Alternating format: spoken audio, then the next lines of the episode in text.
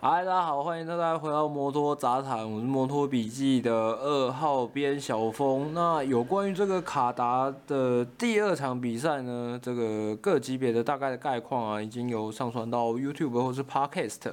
那这边呢，就直接请就是主编来讲一下他在他整理的一些心得吧。OK，那其实首先我会想要先来谈一个目前不在场上的车手。那就是 Andrea Dovizioso。那为什么会谈到他呢？因为呃，我们也知道，其实去年去年的那个卡达站没有比嘛。那再往前推的话，二零一八年、二零一九年都是由 Dovizioso 拿下。那二零一七年的话，则是由初登版的小牛拿下。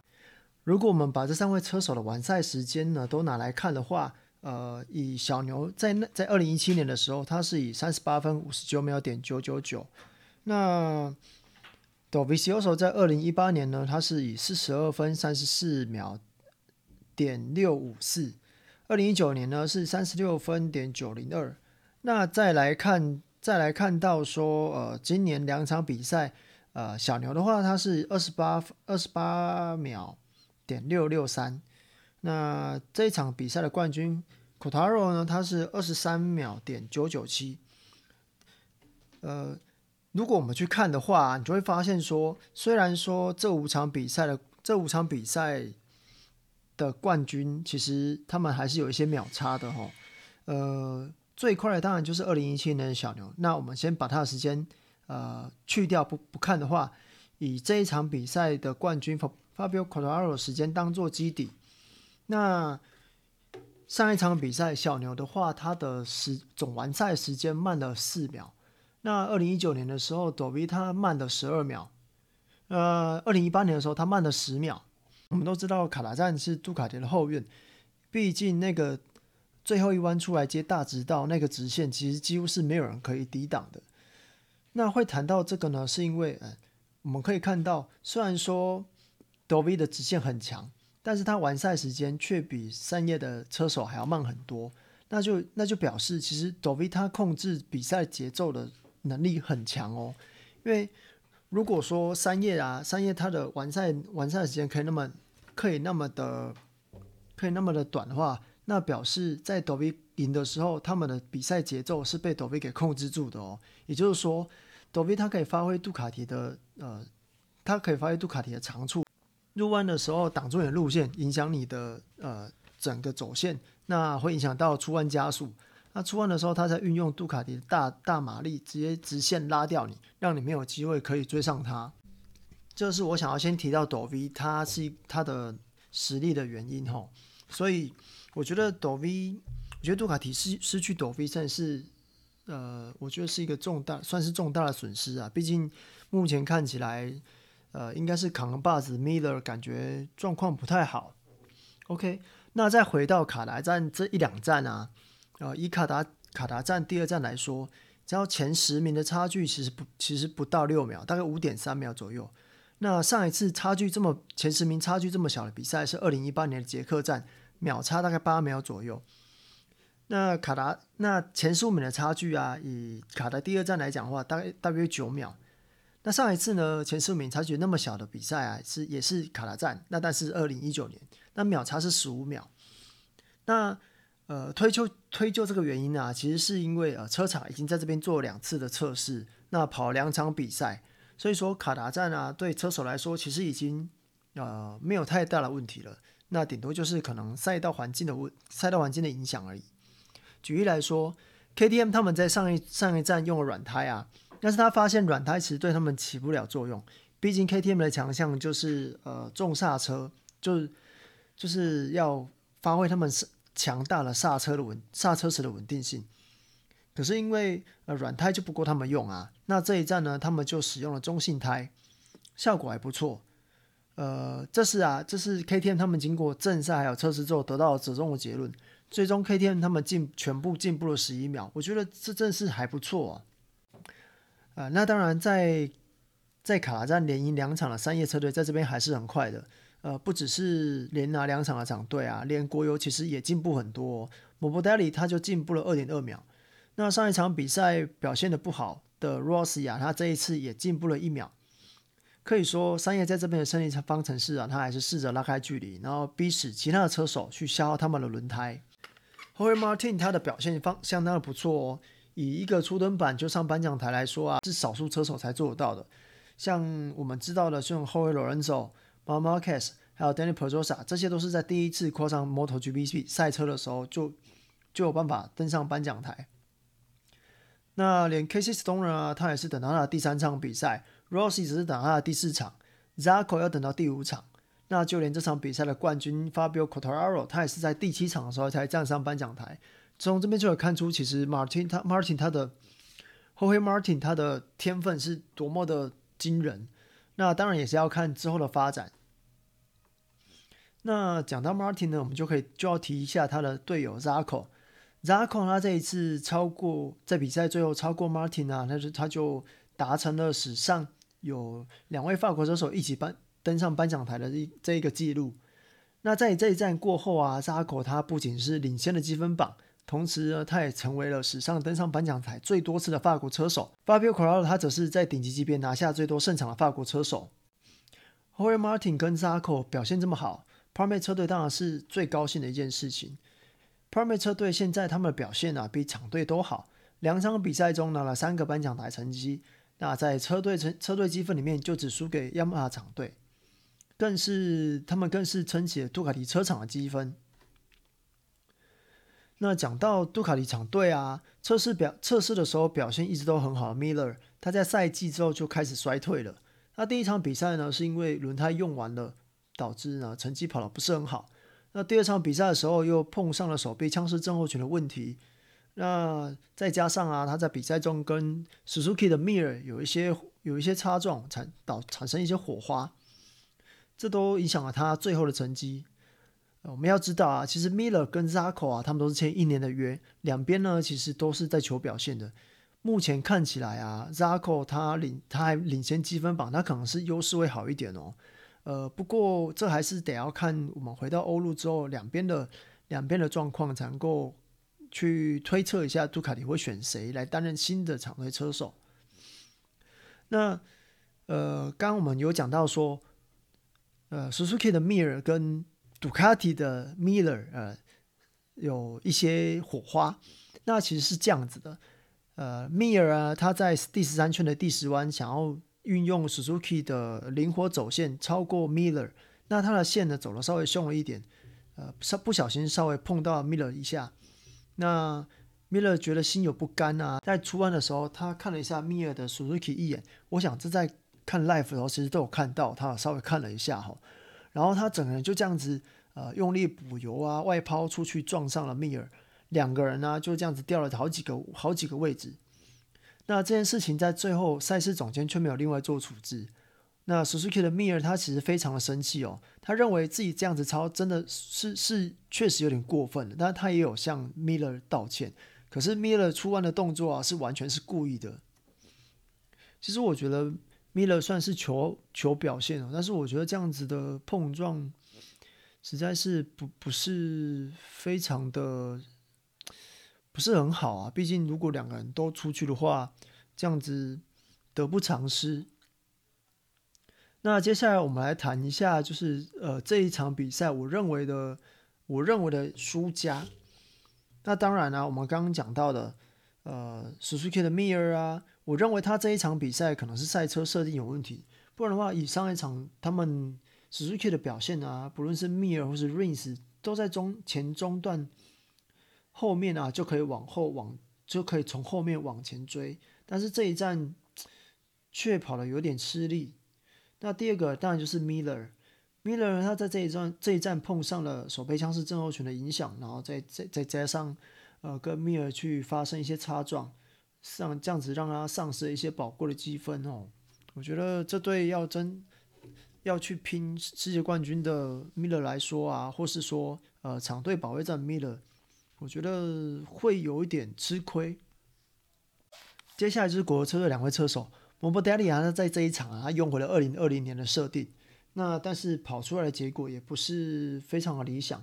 那其实这一点啊，呃，去年在 Morbidelli 他的技师长，他的技师长 Forcada 的专访，他有他们就有提到说，其实呃，Morbidelli 它的赛车设定实际是离原本的基本设定没有太远，这样子比较方便说，哎，如果真的设定跑差了，那还可以回来做基本基本设定的调教，去做一些更动。那我想，呃，技师长在这边可能要呃再想办法，对于呃 Morbidelli 的赛车去做一些新的新的调整。那再来就是 Rossi。Rossi 呢，他今年他其实使用了二零二一年的赛车，是跟那两位厂队的车手使用的是一样的哦。不过这一场他也是碰上了后轮抓地力还有轮胎磨绕的问题。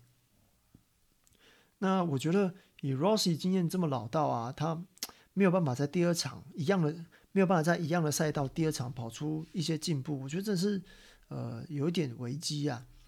呃，不过这也不过这也是也只是才是第二场而已，我想。可能之后回到欧陆还可以再多观察吧。那接下来就是这一场比赛的赢家，当然第一个就是我我认为呃表现相当好的红黑 Martin。第一站起跑他非非常的快啊，他从第十四位起跑，那一开始第一个弯就冲上第四位。那不过也是因为第一次骑 MotoGP 赛车，呃，他这第一站的比赛经验有点不足，最后是以第十五位收场，但是他也拿到一分的积分哦。不过这一站就不一样了。从刚位起跑的 Martin 啊，他可是领先了十八圈，这就一位新人来说，这是相当不容易啊。那第二个呢，就是 Zako，Zako 他走出可以说是走出了二零一九年离开 KTM 的阴霾。那这两场比赛都表现得相当好，我我认为如果以他这样子的心态啊，跟这样子的表现，我觉得他离分站冠军应该不远了。接下来就是三叶厂队的两位车手 q u a t a r o 跟小牛。这两位的状况啊，目前都还不错。不过这也是第二场比赛，我想之后还有还有可以还有更多东更更多的比赛可以做观察。那最后我想提的是，呃、没有上场妈妈 case，毕竟经过两战啊，现在领先最现在积分领先最多是 Zako，他拿了四十分的积分，而他主要的对手 Quartararo 跟小牛也只拿三十六分。对 Marquez 来说啊，这我我觉得这积分可能不会。可能对他来讲不会造成太大的困扰，当然这得要看他呃那个回来的时候的表现呐、那最后我觉得这两站啊，我觉得这两站有很，我觉得这两站有很值得注意的新人。第一个就是 Moto3 的 Pedro Acosta，Pedro Acosta 他是去年红牛杯的冠军，那这一站的比赛他被罚从呃维修区起跑。那最后他拿下了拿下了这场比赛的冠军，这是非常的不容易的哦。上一次上一次上一次做类似动作的是 Marc Marquez，但是他是从呃整个排位的最后起跑，那从维修区起跑呢，又比从最后起跑还多了一点秒差，所以他可以说是已经先让秒了哦。不过也因为这是 Moto3，前面的车手其实速度都差不多。那他们在大直道的时候会想要去去阻挡对手的呃路线，所以啊，相对会减会降低了会降低了那个整体的速度，才有办法让 Acosta 他可以从后面慢慢一步一步的往前追。那第二个呢是 Moto2 的 Raul Fernandez，Raul Fernandez 他其实他其实是从 Moto3 升到 Moto2 的新人，那呃他已经已经是第二场。上颁奖台喽，已经连两场上颁奖台，所以我觉得他呃可以好好的观察。毕竟在 Moto2 啊，强度就不太一样了。我认为在 Moto2 想要夺冠，必须要有一定的稳定度。这两位新人啊，都是从 KTM 这样一路这样训练上来的。我觉得 KTM 这对 KTM 之后的发展来说是相当棒的一件事情。不过啊，KTM 也得要注意到，如果他们的 RC16 开发进度没有赶不上的话，或许这些新人可能会流失哦。那第二点就是。呃，KTM 他们目前其实也没有足够的车队车队数可以培养，可以摆放这些新人。我想到时候，呃，等到这些新人升上 MotoGP 或 Moto2 的时候，KTM 就会要针对他们的选材啊去做一些，呃，去做一些精打细算。那以上啊，就是我们这一次卡达第二站的一些呃心得。哎，小峰，那个你，Hey. 你觉得？你知道我最近？你知道我最近没有车嘛？对吧？所以我就看了一下一些一些车，就想要拿来当通勤车啊。那其实我之前有看是那个海狮挂的四零一，那像四零一的四零一的价格是有点高，所以我又去看了 S V 六零，我觉得六 S B 六零感觉呃蛮适合通勤的。但是你也知道我最近刚要刚结婚哦，那个资金有点有点紧啊。所以我又去看了一台，我又看了那个 Z 一二五啊。你觉得像 Z 一二五这种方 bike 来说啊，会不会更适合通勤啊？如果以通勤的角度来看的话啦，因为我知道你你你有骑那个 MSX 嘛，那你要不要就是帮我做个分析啊？这一趴是工商吗？干，我也好想要工商哦。哎、欸，那个干本田啊，我需要新车啊。都暗示这么明显的，快啊！啊我们这样录，我们这样录也是很烧钱的呢，都在浪费时间成本。没有啊，你你前面那个例子落差太大了吧？没有办法啊，就就刚好四零，因为是因为刚好朋友他刚好买新车啊，我我有去骑啊，我就觉得哎，蛮是哎，这很有很有方 bike 的感觉，然后通勤感觉很方便，又是单缸车，感觉消磨不会很重。但是那新车确实是有点贵啊。好啦，其实我刚刚一时之间没有想好要讲什么，然后稍微稍微讲一下。其实呃，如果如果真的要讲的话，Z 二五或是因为那一时那个时期的 Fun Bike 出的很多，然后我之所以会选 MSX，是因为它的，因为它。毕竟是真的比较热门啊，所以它的后勤比较不需要担心。然后再加上，呃，就是我们可以看到它后继就是出了蛮多机种，不管你是它当初，比方说它二代就是改款的时候换了很多颜色，或者是说它我忘了是今年还是去年。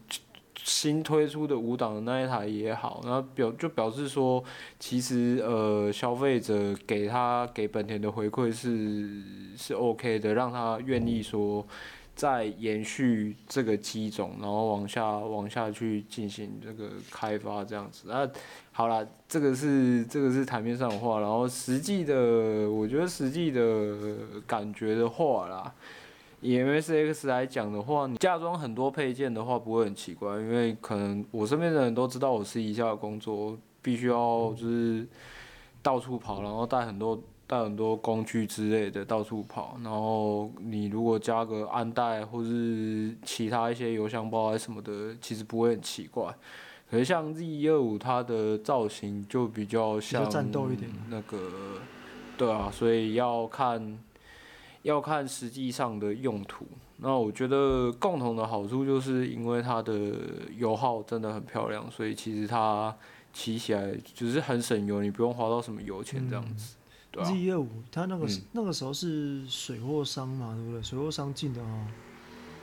对啊。不知道，因为毕竟毕竟这些进口商比较还是比较会进呃我们所谓的大型重机啊，确实，就是排气量。